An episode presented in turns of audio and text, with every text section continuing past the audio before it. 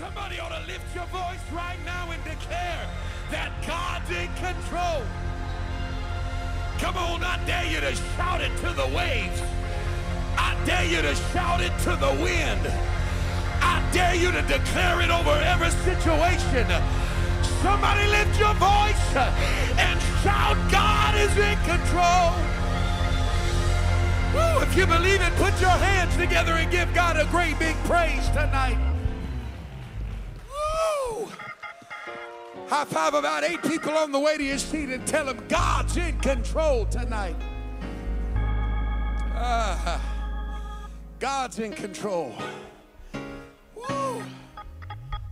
My, my, my, my, my. The government's not in control, God's in control. Ah. Dare I say it, the CDC is not in control, God is in control. I'm sorry, Dr. Fauci, you're not in control, but God is in control. I just need at least 200 witnesses in the building uh, that know that God is in control.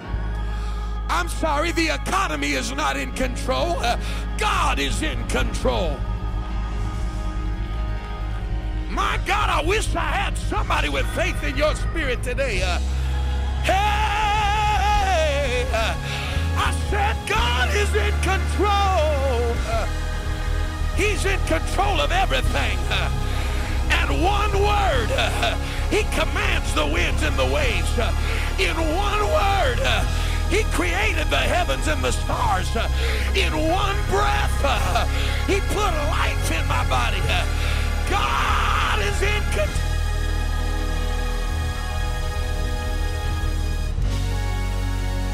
Because we know that God's in control, uh, we have no reason to fear. That's why we can praise Him in the middle of a dilemma. That's why we can shout in the middle of a struggle. uh, Because God is in control. Uh, Somebody ought to just shout right now uh, because you know God's in control. Hey, yeah.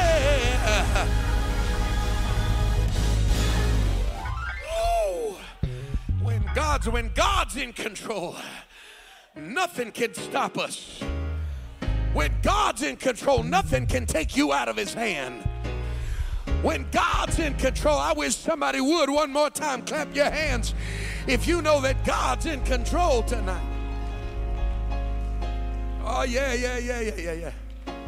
Well, we'll try one more time. High five somebody on the way to your seat the second time. Tell them God's in control. He's in control. He's in control. Woo! Thank you, Jesus. Anybody excited to be in the house of the Lord on a Sunday night? Oh, I thought I'd have just a few more amens than that. Is there anybody excited to be in the house of the Lord tonight? Amen. You can be seated for just a brief moment. Uh, what an absolutely incredible time we had in the Lord this morning. Anybody grateful for what God did in this place today? Amen. Brother Stewart was used mightily by the Holy Ghost to preach a powerful word under the anointing of God. And uh, so grateful for what the Lord did uh, with signs following the word of the Lord this morning. These altars were absolutely full of people praying and seeking after God. And uh, I just want to make a, a, a quick remark tonight and say thank you to all of those who are who are who are catching the reality of, of who we are as a church and understanding that when we have guests and visitors and people that are seeking after God in this house, the service isn't about us. And everybody in this building is activated to start praying with people. Amen, somebody?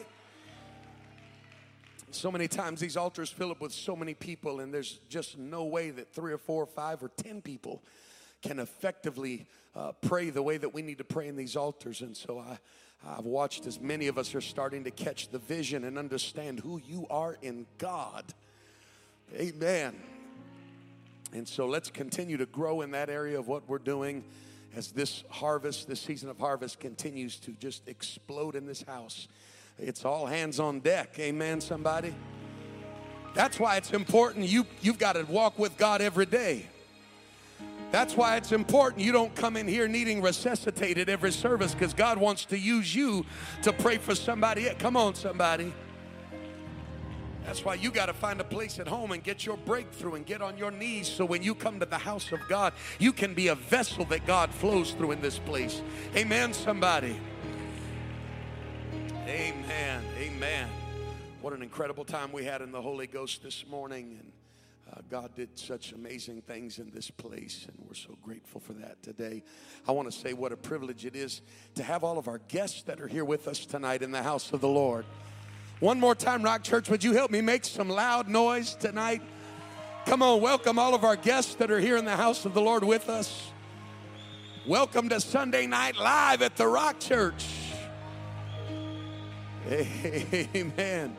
We're so delighted to have you in the house of the Lord tonight. All those who are streaming online, so glad that you joined us tonight. And uh, how many of you thank God for our incredible music ministry? Uh, y'all enjoy having an anointed choir that leads us the presence of the Lord every service. And uh, I give great honor to our music director, the incomparable First Lady. Amen and, and her entire team of, of musical leadership. And uh, they, they, they live a life of sacrifice every week uh, with their time and their talent, uh, times and practices and rehearsal and all of those things. And we're so grateful for that. Man, I looked up today and saw Brother Walden in the choir this week.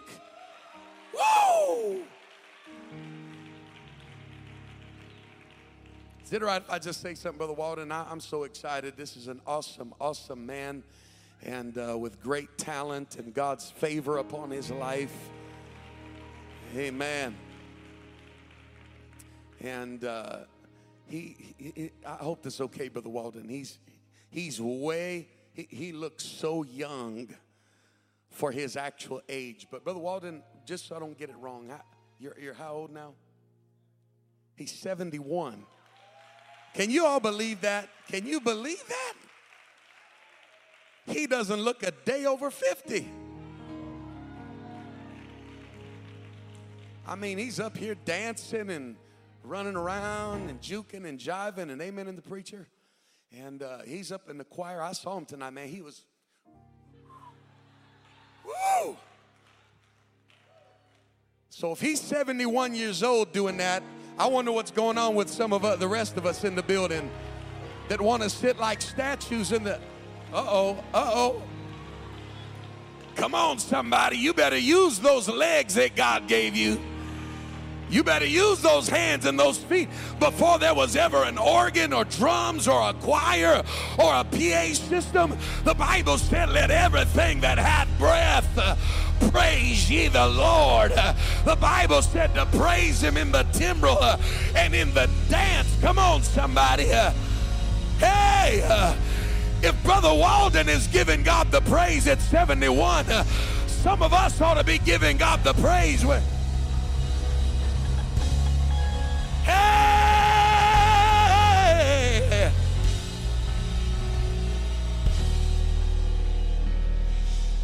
There is no retirement age on giving God the praise. Come on, somebody. We we never hit an age or a stage. Tell your neighbor age or a stage where we're too grown up to be exuberant in our praise. I'm too mature in my walk with God. I did that when I was. If you're too old to give God the praise, baby, you might as well just go buy your casket and get buried. You're too old. Because as long as you got breath in your body, you got a mandate from God to give Him the and the longer you live for him, uh, the greater your praise ought to be. Uh, you ought to run the aisles more now than you did as a new convert. You ought to dance more now than you did uh, when you first got the Holy Ghost. Uh, you ought to shout more now uh, than you did when you were a teenager. Come on, somebody. Uh, let everything uh, that hath breath uh, praise ye the Lord. You might as well not play with it. if you're going to praise Him, then give him the praise tonight. Hey!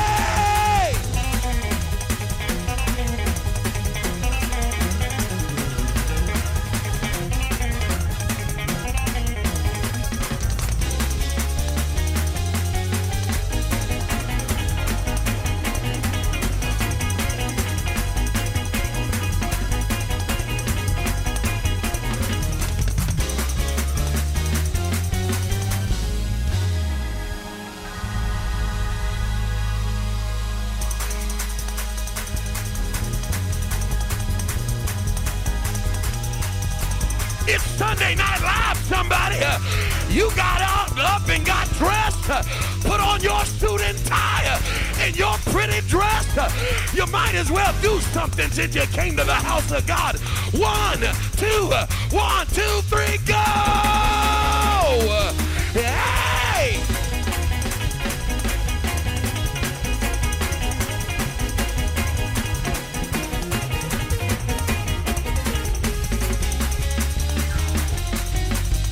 When I think about Jesus, what it done for me.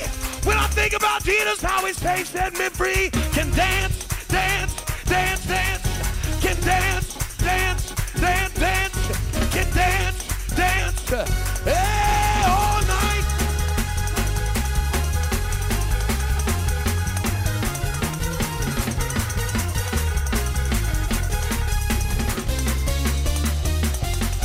Said when I think about Jesus, what it done for you. When I think about Jesus, how he saved, brought you through. Can run, run, run, run, Run, run, you run. Hey, all night.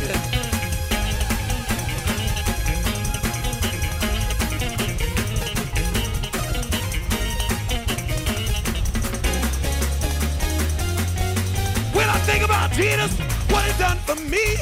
When I think about Jesus, how he saved, set me free. Can shout, shout, shout, shout, shout, shout, shout, shout. shout shout. Hey, all night.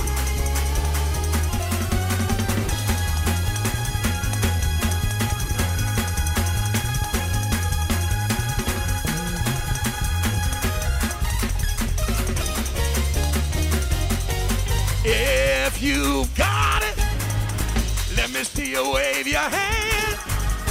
If you got it, let me see you leap for joy. If you got it, let me see you wave your hand. If you got it, let me see you shout for joy. Shout, I got it. I got it. I got it. I got it. I got it. I got it. I got it. I got it. I got it. Shout, I got it. Shout, I got it. I got it. Shout, I got it. I got it. I got it. I got it. Give it praise.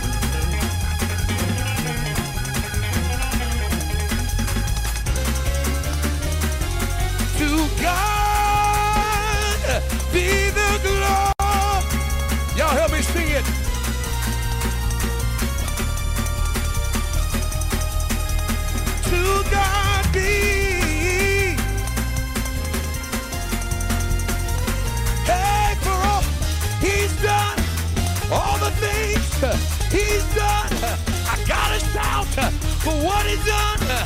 Gotta dance what he's done. Gotta praise what he's done. To God, to God. Whoa,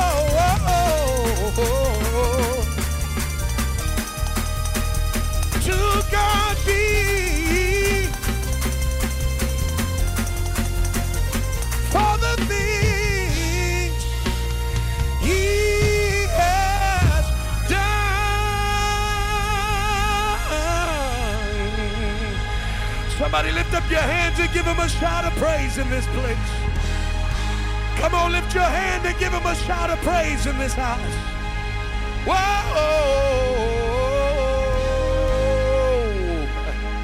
Hallelujah. Come on, lift your hands and give him praise. Lift your hands and give him praise. Woo.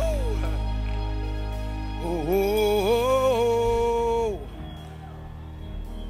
His presence is here right now. Come on. Whoa. Oh. Anybody feel that way tonight? Slip your hand up in there. Come on, tell him, oh. Oh.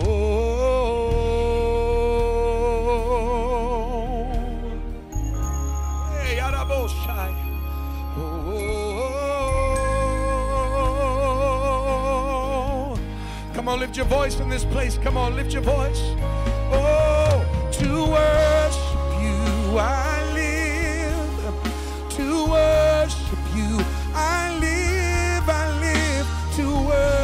Worship you. Anybody feel that way? Slip your hands in the air. Tell them tonight. Come on. Oh, to worship you I live. To worship you I live. I live to worship you. Come on, lift your voice in this place. Help me sing it like this.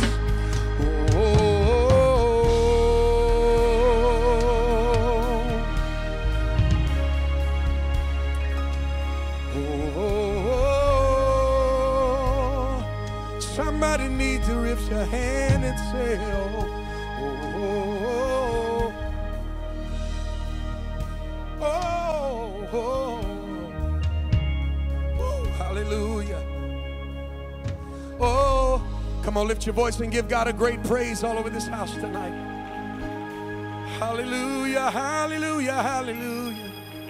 Hey, anybody to receive, ready to receive the word of the Lord in this place tonight? Just remain where you're at for the next few moments in this posture of worship. Amen. As, as, as I was praying yesterday evening about today's services, I felt in my spirit to, to reach out to our local ministry here. And of course, this morning, the steward did such an incredible job delivering the word of the Lord. But then I felt directed to have our children's pastor, Pastor Hammond, come and deliver the word of the Lord to us tonight. How many of you thank God for the leadership of this great man of God tonight in this house? Pastor Hammond, I love you. I'm so proud of you. I have confidence in you tonight, and we're ready for whatever God has given you for this house. Would you put your hands together one more time as he comes to deliver the word of God? Hallelujah. Come on, somebody. Lift your hands to him right now, to the King of Kings. Thank you, Jesus. Lord, where would we be without you, God? Come on, someone. Let's pray right now. Our Redeemer, our Lord and Savior, He saved us, He cleansed us. Thank you, Jesus. Oh, hallelujah, hallelujah. You know what Bishop just did? He set up Judah first. The Word of God talks about sending up Judah, sending up praise so that God can get His work done. Amen. I said, praise sometimes it helps the stubborn soul to repent. I said, praise sometimes it makes those that are weary, those that are sad, those that are depressed to be lifted up and look up to their God.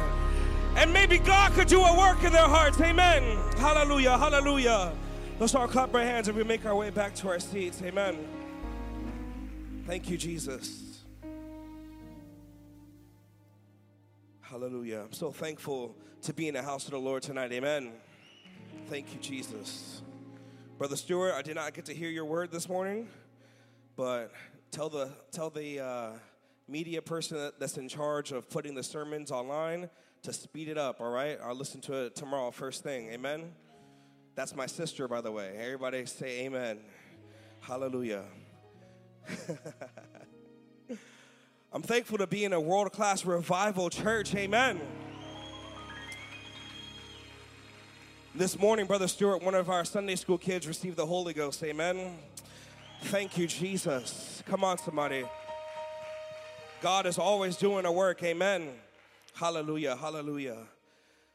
I'm so thankful for my wife and our two children. Amen. Amen.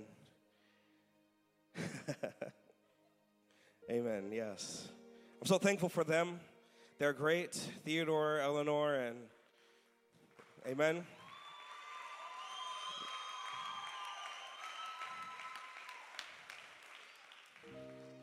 Jillian, I love you. You're you're great. You know, you're an amazing mother, a wife, and I'm just so thankful to have you in my life. Amen. Anybody thankful to have their significant other? I'm so thankful for her. Amen. Thank you, Jesus so thankful for Bishop and First Lady. Bishop, I know he had called me last night. Yes, let's, let's go ahead. Yes. Clap your hands to them. I know you called me last night. I've been dealing with uh, sick children, really just my daughter. And uh, man, I was wiped out. And my wife woke me up like three, four in the morning. It's like, hey, you got a missed call from Bishop. I'm like, what? Oh no.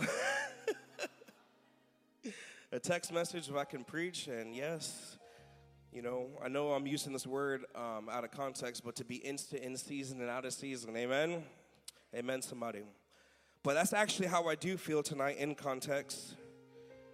It's a word that, um, man, my, my hands are cold right now and my feet are cold, and I'm just like, Jesus, I just want to kind of get out the way. So let's all stand right now for the reading of the word, amen? But, Bishop, I'm thankful for your ministry. I'm thankful that you trust us, that you you put leadership amongst us leaders, like you you really give us so much that we need and, and doesn't just help us here living for God, but also in our everyday life. Amen. It helps us in our jobs. It helps us at leading our family, at, at being a husband, a leader of the household. Amen. It helps you to be a Christian. Amen, somebody. I'm telling someone right now, our bishop has some wisdom, and if you could just glean the things that he says, amen. You may not understand right away, but if you were just to do the things that he teaches and the things that he preaches, I'm telling you, there's going to be a blessing to come forth in your life, amen. Hallelujah, someone. So we're going to go to Second Kings chapter 20 and verse 1. And then we have Revelation 20 and 12 for media team and then second chronicles 7 and 14 but second kings 20 and 1 says in those days was Hezekiah sick unto death. And the prophet Isaiah, the son of Amos, came to him and said unto him, Thus saith the Lord, Set thine house in order, for thou shalt die and not live. This is antithetical to Pastor Spalaz's favorite song, where it says, You shall live and not die. Live, live, live, live, live. This is complete opposite. It says that he shall die and not live. Amen. Revelation 20 12 says, And I saw the dead, small and great, stand before God, and the books were open. Somebody shout, books. Somebody say, Bible. And the Bible was open, and another book was open, which is the book of life. And the dead were judged out of those things which were written in the books according to their works. And the last point of scripture is Second Chronicles 7 and 14. It reads, If my people, somebody say, if, if my people, which are called by my name, shall humble themselves and pray and seek my face and turn from their wicked ways, then will I hear from heaven and will forgive their sin and will heal their land. And with the help of the Holy Ghost tonight, I want to quickly preach to us the day before judgment. Let's all put our Bibles down. Let's, let's talk to the Lord right now.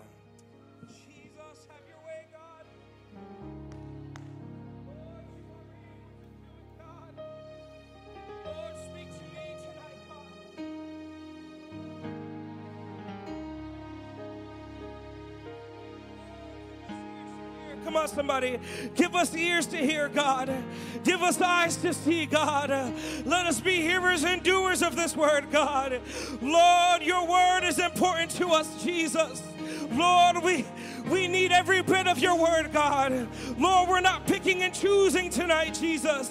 But Lord, let your perfect will be done, God. Lord, we thank you, Father, for all that you do for us, Jesus. We thank you, Lord, that you're bringing us closer to you, God. Lord, that we might be right before your eyes, God. Jesus, for when you come back, you're looking for a church, a bride that is spotless, God, a bride that's full of faith, God, a bride that is full of the Holy Ghost. Jesus, let that be us tonight, God. Oh, minister to us, Jesus. We thank you, Lord. We thank you. Somebody clap your hands in the fear of the Lord. You may be seated. Hallelujah. In our opening text, God, through the man of God, informed King Hezekiah, um, musicians, please stay close. I promise you, I am not going to be here long. You do not have to stay up on the platform, but please, please stay close. But God, through the prophet, informed King Hezekiah that he was going to die and he needs to get his house in order. Some would say it would, must be nice to know that they're going to die soon. Maybe they can live the way that they want to live and bless God. God will send a messenger, and then maybe they can get their house right and, and in order. Amen. But God has informed us through His Word that we have but a short time to live and need to get our lives in order. Can I get an amen, somebody? James 4 and 14 says, Whereas ye know not what shall be on the morrow. For what is your life? Look at your neighbor say, What is my life? But even a vapor that appeareth for a little time and then vanishes away. The book of wisdom, Proverbs 27 and 1 says, Boast not thyself of tomorrow, for thou knowest not what a day may bring forth. We do not know what will happen tomorrow, church. Come on, somebody. I said, we don't know what's going to happen in 20 minutes from now, let alone tomorrow. I don't mean to be morbid or to cause terror tonight, but tomorrow could be the last day that you're alive. I said tomorrow could be the last time you get to breathe again and talk to your significant other. I said tomorrow may be the last time you see your children or your grandchildren because tomorrow is not promised. Whew. Hallelujah. Tomorrow may be the time where something catastrophic happens in your life. And it may be the last time you see your loved ones again. Maybe Jesus will come back tomorrow, Brother Pack. Can I get an amen, somebody? I said, maybe Jesus will come back tomorrow. Maybe he will come back tonight. Will we be ready when Jesus comes? I said, will we be ready when Jesus comes? God trying to give us an understanding. In the second epistle of Peter, chapter 3 and verse 8 says, But, but beloved, be not ignorant of this one thing, that one day is with the Lord as a thousand years, and a thousand years as one day. You see, I looked in the book of Genesis, and there has not been one person that lived a day in the Bible. If one day is a thousand years, the oldest man, if I'm not, if I'm not mistaken, is 970 years old. Methuselah did not make one day. I'm telling somebody, this is the day that the Lord has made. This is the time of salvation. Now is the acceptable time. Amen. According to Romans 2 and 4, in this short time that we have, the mercy of God or the goodness of God is what leads us to repentance. Amen. I said repentance, not like Esau, who didn't truly repent. You see, Esau sold his birthright. Esau didn't really care about the things of God. He was supposed to bring forth the Messiah, but all he cared about was the temporal, something that pleased his flesh. And when he lost not just his birthright, but the promises of God, the blessings from his father, then he thought that he should seek after repentance. Come on, somebody. He repented after judgment came, after the results of sin was finished. Then he wanted to repent. He sold his birthright, lost his blessing, and when he saw his father didn't have a single blessing for him, he sought repentance with tears. But the Bible says he couldn't find it. This repenting is something similar to maybe you're talking trash behind someone's back and then they found out then you wanted to repent. That's not real repentance. You might be sorrowful, you might be upset that they found out, but you have not truly repented. This type of repentance is, is what people are going to be doing in hell. They're going to be repenting, but once you're in hell, you can't go back to heaven. You can't make your way back. It's today that we need to repent. It's now that we need to repent. Can I get an amen from some Holy Ghost believers in this house?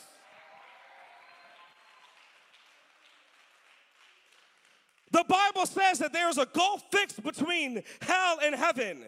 These two places, so that they that would go there to reach them cannot do it. And those that would want to leave that place cannot, re- cannot leave that place. I'm telling somebody, eternity starts now. Repentance needs to happen now. God is calling us to repent before our brother receives our blessings. Amen or given to our brother. Before judgment is cast upon us and we are sent to the lake of fire, God is asking for us to repent now. When we are judged, we're going to be judged by the things that are written in the books. Come on, somebody. We're not going to be judged based off of what we think, based off of what we feel, based off of, you know what? I see myself as a good person, based off of, you know what? I came to church every service, I paid my tithes, Let's get it quiet in this house tonight. It's not based off of what we believe or what we feel or what we feel God will look at. He is going to look at your life. Then he's going to look at the books. Then he's going to judge those things that's in your life based off of what is written in those books. So it's time for us to repent. If you're called by the name of Jesus, it means that your sins have been remitted at one point. But if you don't repent, I wonder, Brother Donnelly, if these sins are remitted. If we do not repent every day, I wonder if we can truly say that we're going to make it to heaven. I wonder if we go a single day without repenting, saying, God, forgive me for the things that I know not that I did. Forgive me for my attitude today. Forgive me for the bad thoughts that came into my mind that I entertain. Lord, forgive me. I wonder if we can make it. I don't want to take that chance, church. I don't want to take that chance and say, maybe I did make it. I mean, a few Sunday school kids got the Holy Ghost, a few Sunday school kids got baptized. Lord, I worked for your kingdom. And I don't want him to look at me and say, but you never repented. Repentance isn't always just a little prayer that we say to God asking for forgiveness. Sometimes God asks us for a little bit more. Matthew 3 and 8 says, to bring forth fruits meet for repentance. He is saying you need to go back and make your wrongs right. I'm gonna say that again. He wants you to go back and make your wrongs right. If you're truly repenting.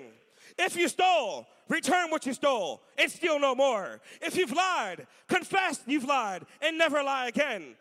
Whew, hallelujah. You know, I was talking to my Sunday school kids this morning. I used to be a real habitual liar. It was terrible. I mean, absolutely terrible. I remember one time though, I really didn't lie this time. I just forgot. You see, I was dating this girl at one point. I was in eighth grade, dated here into ninth grade. Yes, I'm telling that story. And our anniversary was April 14th, 2008. Why do I remember that? Because she was crazy. No, let me stop. We were young. And she was like, Our one week anniversary is this time. And okay, I thought it'd stop after that. Two week anniversary in, one month anniversary in, one and a half month anniversary and two month anniversary. Like, man, when is this gonna stop? So every time the 14th came up, I made sure I remembered Bishop that day. Amen. So fast forward, I'm in ninth grade, freshman year. They moved me up to geometry, and I'm at Mr. Morris's class. And Mr. Morris is going through talking about birthdays starting at January 1st. Everybody following me right now? He goes January 1st. Anybody has that birthday? No? Okay. January 2nd, January 3rd, January 4th. You see, my birthday is July 19th. So we got to oh, July 17th, 19th, Holy Ghost. I claim 19th. It's Holy Ghost. Holy Ghost birthday. I was baptized July 19th. My God, I'm about to lie again. July 17th is my birthday. Amen. bless God, bless God. He gets to July 11th, July 12th, July 13th, July 14th, and oh, that's my birthday, right? My homeboy raises his hand too. His birthday is also July 14th. He's like, oh, bro, we're twins. And at this point, Bishop, I didn't even realize that this is not my birthday. July 15th, July 16th, July 17th. Oh my word. July 17th is my birthday. What am I gonna do now? The whole class knows that me and my friend have the same birthday. We're birthday twins. All right, I'm gonna tell them after class secretly. All right? So it comes up, and there's another girl in that class. Oh, that's my birthday also. We all are twins. Yeah, this is awesome. Same birthdays, yeah. And I'm just sitting there like, man, how do I even begin to explain this? So I don't. Years go by, years, every year actually, I'm getting happy birthdays from a good handful of my friends on July 14th. I make a Facebook page and I have to hide my birthday because my family know when my birthday is and they're going to tell me happy birthday. But I don't want these people to understand that my birthday actually isn't July 14th because unfortunately I just lied all the time. Felt bad. It wasn't until I got baptized in Jesus' name and filled with the Holy Ghost, six years later after this point, that I came across to my friend Chris. Say, hey, Chris, and mind you, I got baptized July 19th. So again, for the sixth year on the 14th, he told me happy birthday. And I still didn't do anything about it. It wasn't until I got baptized, filled the Holy Ghost, and man, I don't know, for whatever reason, God kept telling me to tell him that my birthday is July 17th and not 14th. My oh my, how awkward is this gonna be? Six years knowing this guy. And I gotta tell him, We're not birthday twins. Hallelujah. So I tell him, and he looks at me, he thinks I'm lying. I'm like, bro, look at my license, July 17th. And he just looks at me like, man, can't believe that. It was cringe. It was something that I didn't want to have to go through, but I'm telling someone, God is calling us to bring forth fruit that is meet for repentance. Amen. If you've cheated on your spouse, for the sake of your marriage, you need to inform your spouse of your infidelity. Can I get an amen, somebody? Don't listen to the enemy that says if you say something that your husband or your wife might leave you. I'm telling someone that this is cancerous. This cancerous sin will destroy your marriage. The longer you let it fester, the longer you let it grow, the more pain and heartache will you bring upon your household. You need to cut out that tumor now and confess to your spouse. Oh, hallelujah. I'm, I'm telling someone right now. It's, it's not worth keeping those secrets. It's not worth keeping those secrets because at the end of the day, you're going to have to talk to your maker. Amen. And I want to be right before him. But speaking of cancer, according to cancer.org, it says that cancer affects one in three people in the United States. You are made up of trillions of cells that over your lifetime normally grow and divide as needed. When cells are abnormal or get old, they usually die. Someone say usually. They usually die. Cancer starts when something goes wrong in this process and your cells keep making new cells, and the old or abnormal ones don't die when they should. As the cancer cells grow out of control, they can crowd out normal cells. This makes it hard for your body to work the way that it should. If you don't die when you're supposed to, or if you don't repent when you're supposed to, you are endangering your life. You're endangering your spiritual being. You're endangering your the body of Christ. Amen. It will go from trust issues to arguing all the time, to projecting things to your significant other, to paranoia, and to ultimately divorce if unchecked. Come on, somebody. That's why Paul says that he died daily. Not because he was an adulterer or a fornicator and afraid it would ruin his relationship with his spouse. But if you're a Bible scholar, you understand he wasn't married. But he didn't want any cancerous thing to be present in his spirit. Amen? Paul, the writer of the whole the half of the New Testament, dies daily. How often should we die? We ought to be repenting throughout the day and sincerely repenting each and every day. Every time we make a mistake, we have to be quick and say, God, forgive me. Every time you might, t- you might tell someone a lie, you need to go to that person and say, Forgive me. I'm not sure why I did it, but I lied to you. I deceived you. We don't want to make God, oh my God, we don't want to make God have to do something in our life tragic for us to realize how real and his words are. Amen. But unfortunately, the Bible tells us in John 3:19 that men loved darkness rather than light, for their deeds are evil. It's not that men didn't like light or the things of God.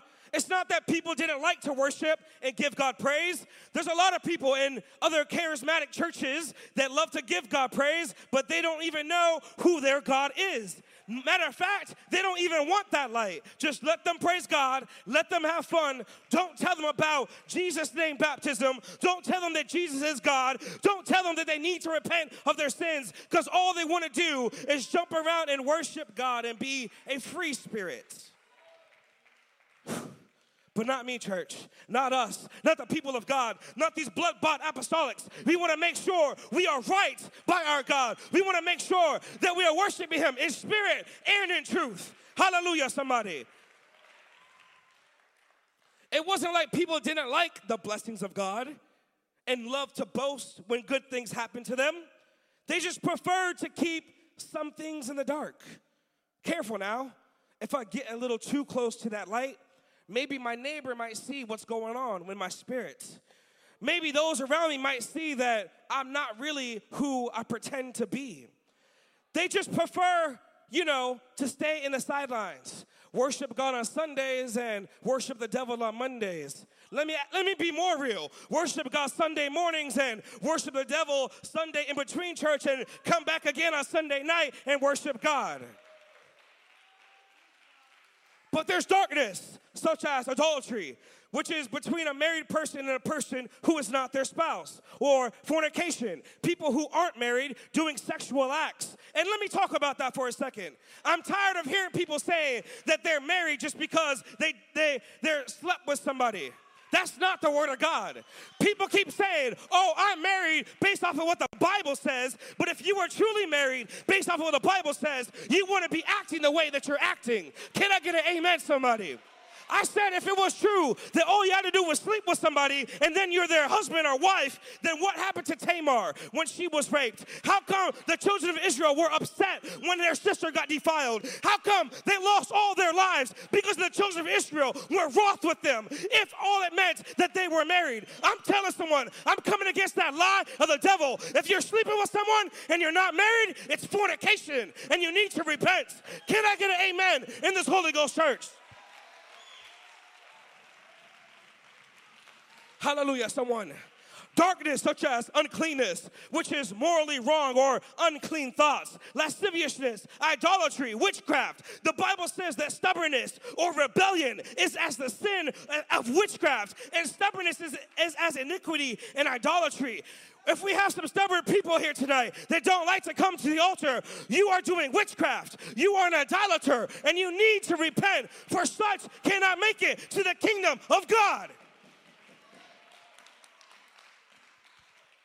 Darkness such as hatred, variance or debating, emulations, wrath, strife, seditions, heresies, envyings, murders, drunkenness. I'm gonna put drunkenness with getting high. If you're smoking weed all the time and think you can live for God, I'm telling you, you're being deceived. I don't care if the devil, if the government made it legal. I don't care if you have your marijuana card. Stop smoking that weed, put it down, and stop being drunken so that you can make your way to the kingdom of God. Can I get an amen in this Holy Ghost church? I said pride, lying, and discord, just to name a few. God has called us to repent. What God has in store, He can't use us if we are spreading cancer to the rest of the church. Come on, somebody. If a new convert catches that you're smoking weed and they think that they don't have to repent, you're breeding cancer into the rest of the body. If the church sees that you can hate somebody and tell them your, your peace of mind and tell them how you feel, and you're spreading cancer to the rest of the body. Oh, hallelujah, hallelujah. Let's all clap our hands in the fear of the Lord.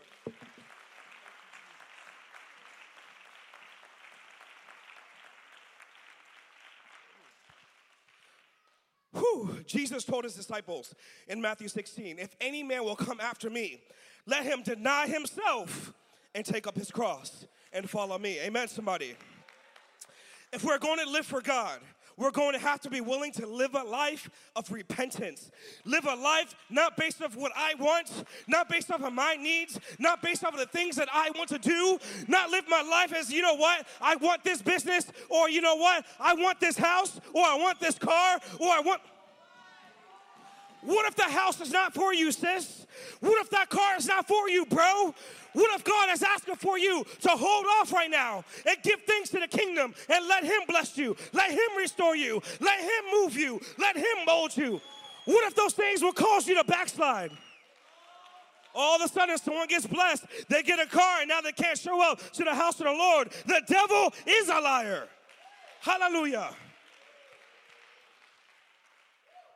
Repentance isn't easy, else the whole world would do it. I mean, repentance is really cringeworthy sometimes. Think about telling someone you knew for six and a half years that your birthday is actually three days later. My God. Repentance is antithetical to our flesh. Our flesh will do everything it can to survive. If you go without eating for extended amount of time, you will find yourself contemplating eating pig slop like the prodigal son. You will find yourself dizzy and wandering around looking for roaches and grasshoppers to eat so that your body can have some energy to survive. You will find yourself just eating anything. You might hate vegetables, well, guess what? A mean soup full of vegetables will be the thing if you ain't having any food. Amen.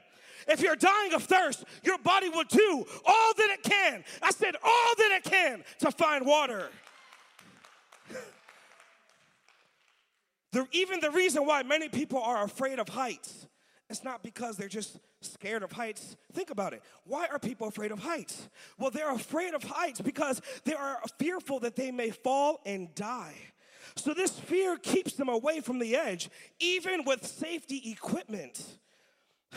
In my favorite psalm, it says, Psalm 118 and 27, it says, God is the Lord. That's a one God verse right there. Look it up yourself, all right? You'll, you'll find it. God is the Lord, which has showed us light. Bind the sacrifice with cords, even unto the horns of the altar. This imagery is beautiful because the sacrifices knew the, the sheeps and the goats and the everything else they knew when it came to that altar they were going to die. So they did everything that they could to get out of the hand of their maker um, of their master. They they kicked they bit they cried they yelled they tried everything they can so they can survive because the altar is a place of death how many of us understand that this is like our flesh? Our flesh will do all it can for us to not read. I said, all of a sudden, you're tired beyond belief when you open up your Bible. All of a sudden, you can't focus and end up falling asleep after reading a few verses. The flesh is strong. Your flesh will find everything that needs to be done when it's time to pray. All right? It's my time, First Lady. It's time to pray. It's pre service prayer. Oh, my goodness. I got this to do. I got that to do. It's this person I need to talk to, that person I need to talk to. I need to go over here, make sure my sister's okay. She looked a little sad today. I need to go to my brother and make sure he's all good. He showed up a little late. Hey, man, why are you late to the house of the Lord? Hey, man, why are you late to the prayer room? Can I get an amen from somebody? Whew prayer time in your own house? Well, it's now time to clean up the room. This same room I never cleaned up in three months, but now is my time to clean up my room. Once you're, you decided to pray, once you decided to put your flesh in, in submission, once you decided, you know what, I'm taking this thing to the altar, it's fighting back. I said it's fighting back, church. But we need to do all that we can to let God do everything He needs to in our life. Amen. Hallelujah. Your flesh will make every excuse as to why you shouldn't make your wrongs right and confess your transgressions to your neighbor. They might hate you if you bring it up, that you talked bad about them or sow discord amongst the church. They might think that you're strange, and if you apologize for talking to them, talking bad about Bishop or any other leaders in the church, they won't invite you to their next gathering. Oh, hallelujah, somebody. The people of God knew what they had to do. So they had horns on the altar so that they can bind the sacrifice to the altar so that the sacrifice could not leave. Amen. Psalm 51 and 16 says, For thou desirest not sacrifice, else would I give it. Thou delightest not in burnt offerings. The sacrifices of God are a broken spirit, a broken and a contrite heart. O God, that will not despise. Hallelujah, somebody. I've made a vow to myself and to God that I won't let a church service go by without me praying in these altars. Amen. When it's altar call, it's time for my flesh to continue its daily, multiple time repentance every single day. I might not be there the whole time, Bishop, just consuming and not ministering, but I will make sure that sometime during that altar service, I'm there saying, God, search me. God, am I right by you? God, can you cleanse me? God, show me if I'm right. Show me what's going on, Lord. Then, when I'm done, I'm gonna go pray for others because they need us, church. They, those guests and visitors that are here, they need us, church. But they also need to see us lead by example. They need to see us come to these altars when it's altar time. They need to see us lifting our hands when it's time to lift our hands. They need to see us to pray when it's time to pray. Hallelujah. When the preached word goes forth, God forbid I say within myself that this message is for this brother, or that this message was for this sister that isn't here tonight in the house of the Lord. God forbid that be it because every word that comes forth over this pulpit, even this one that I'm preaching right now, is for me, church. Can I get an amen, somebody? God has been begging humanity to repent. Look at Isaiah 1 and 16. He says, Wash you, make you clean, put away the evil of your doings from before mine eyes, cease to do evil.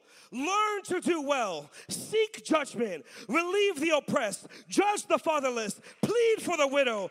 Come now and let us reason together, saith the Lord. Though your sins may be as scarlet, they shall be as white as snow. Though they be red like crimson, they shall be as wool. He said, Reason, church, reason with me. This has nothing to do for my good, but for your good. This has nothing to do about me, but for you to be right.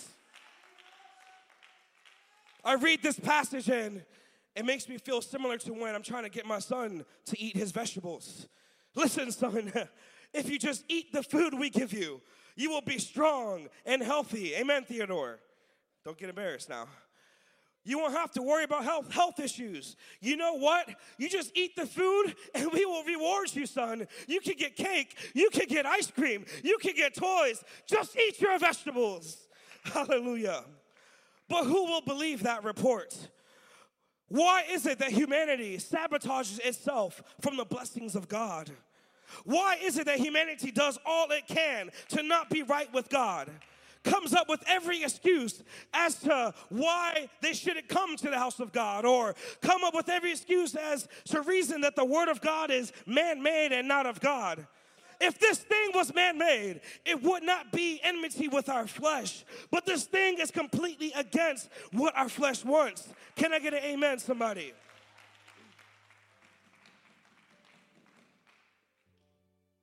God is so good that He came down tasted death, that we might be saved.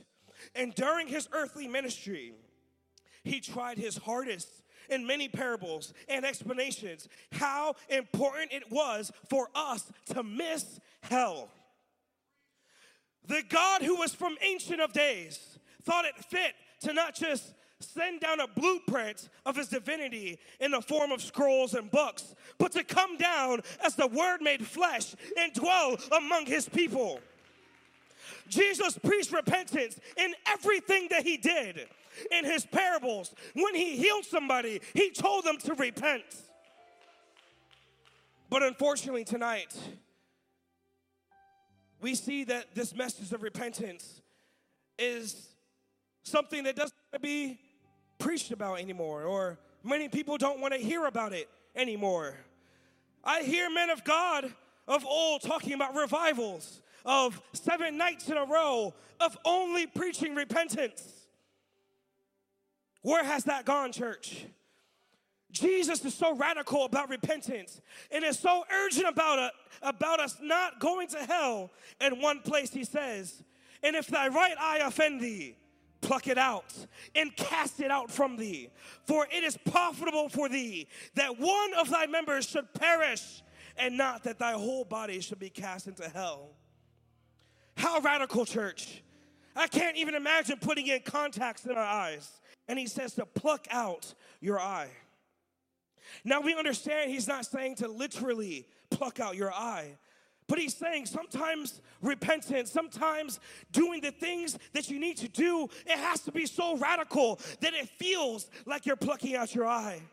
But you keep on reading, and he says, And if thy right hand offend thee, cut it off and cast it from thee. For it is profitable for thee that one of thy members should perish, and not that thy whole body should be cast into hell. I heard of a testimony of a brother that is baptized in Jesus' name, filled with the Holy Ghost. And 10 years prior, 10 plus years prior, he was in school and was on the bus and he sees, you know, these kids, they're fighting each other, you know, they're upset with each other, you know. But really, one of the kids was getting bullied. And he decided to get off of his bus, you know, at the wrong bus stop, just to watch this kid get in a fight, maybe. And they're all chanting, fight, fight, fight. You know, or hit him, hit him. And the bully hits the kid in the face, and the kid is just, he keeps walking, you know. And he felt bad. He felt bad that he was even there. He's like, man, why am I even here? And just kept walking. But would you know that after getting baptized and filled with the Holy Ghost and living for God, that God presented this, this gentleman with the opportunity to see this kid again. He's never seen him before. After high school, never even seen him, never talked to him, didn't know who he was, where he was, if he was even alive, didn't know if he still lived here or not. But God presented an opportunity for him to repent. God saw him. I mean, he saw him, and God told him, You need to tell him that you're sorry for what you did. Think about that, church. 10 plus years ago, something that he didn't even physically do, but was a part of. If God is telling this saint to repent and tell that young man, that, that, that, that man now, that you're sorry for what you did, how much more things have we done in this church that God is waiting for us to repent about?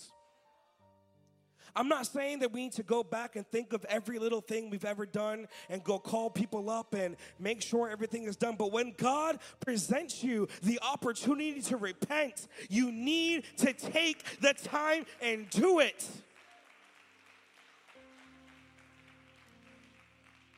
So, this saint of God, man, he wasn't trying to do it.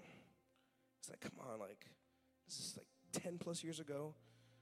This kid probably doesn't remember but he couldn't leave. God was holding him, and, and God loves him. Amen, somebody. Until he finally told the guy, you know, I'm sorry. Now, we don't know, we don't know what this could do. We don't know what seeds were planted in that soul's life. We don't understand, but God knows what He's doing. Amen, church? I said, God knows what He's doing. What is God talking to us about tonight? What are some sins that we've been hiding from our spouse or been hiding from the leadership here or been trying to even hide from yourself? Please don't be stubborn. Don't resist the Holy Ghost tonight. It is hard for thee to kick against the pricks. Don't make God do something crazy in your life to shake you up and get you back on the right road, somebody. I said, we don't need death knocking on our door. You fighting for your life in order for you to repent and get right with God. Oh, Jesus. You need to run to these altars and give it all to God. It's the day before Judgment Day. Will you get your house in order and get right with God? Or will you live another day like Ecclesiastes 8 and 11 says? Because sentence against an evil work is not executed speedily. Therefore, the heart of the sons of men is full, fully set in them to do evil. Today is the day of repentance. Now is the day of salvation. Now is the acceptable time. Tomorrow isn't coming. Tomorrow isn't ever coming. Eternity is now. Eternity is now, church. Come on, so I'll lift our hands right now to Him. Come on. As I'm talking to you tonight, there's some people, there's some things you know you need to repent of. And God wants to use you mightily for this revival that we have. But He's telling you right now, unless you repent of that thing, He's not going to use you. He can't trust you for what He has in store. He can't trust you to handle these babies. He can't trust you to be used by Him if you don't, right now, repent to Him. I'm telling somebody right now, heaven is so good and hell is so hot that he will let he will let terrible things happen in your life that you may repent. He will let absolutely horrific things happen in your life. And you may even question, well, then how does God love me? And I will tell you, friend, that you don't understand how great and how terrible hell is. Because nothing in this life Nothing terrible that happens in this life compares to eternity without Jesus. I said nothing in this life. I don't care what children are lost. I don't care what spouse is lost. I don't care what sickness comes my way. I don't care if I lose all my money and I'm homeless. I don't care if everybody thinks I'm something that I'm not. Nothing in this world is worth going to hell for. Come on, someone. You need to lift your hands in the fear of the Lord right now. You need to seek, seek God right now, Jesus. Oh, God. Oh, God. Search me, Lord. Search me, God. Lord, I want to be right before you, Jesus. Lord, thank you for your mercy, God. Yes, your mercy which endures forever. Yes, your mercy that brings me to repentance, God. But God, I don't want to take advantage anymore, Lord. I don't want to take for granted this time. Oh, come on, somebody. God's calling you. Don't be stubborn tonight. Tonight's the night. Tonight is not the night to be stubborn.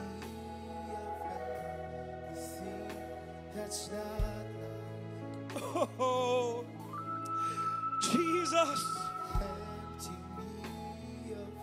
Jesus. I keep asking for blessings, God. I keep asking for favor, God. I keep asking for provision, God. But Lord, you've been asking me to repent. You've been asking me to confess. You've been asking me to make my wrongs right. God, I put those things off. I put those things off. There's some things that you've told me before that I've forgotten, God. Remind me, Lord. Refresh my memory, God. Help me to do things tonight, to be right before you tonight, Lord. Jesus.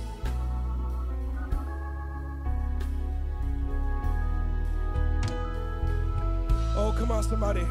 Come on, somebody. Our God is good. Our God is so good. The least we could do is be right before Him. The least we could do is be honest to Him. The least we could do. I mean, He died for you. He bled. He suffered. He suffocated. He was on the cross for you.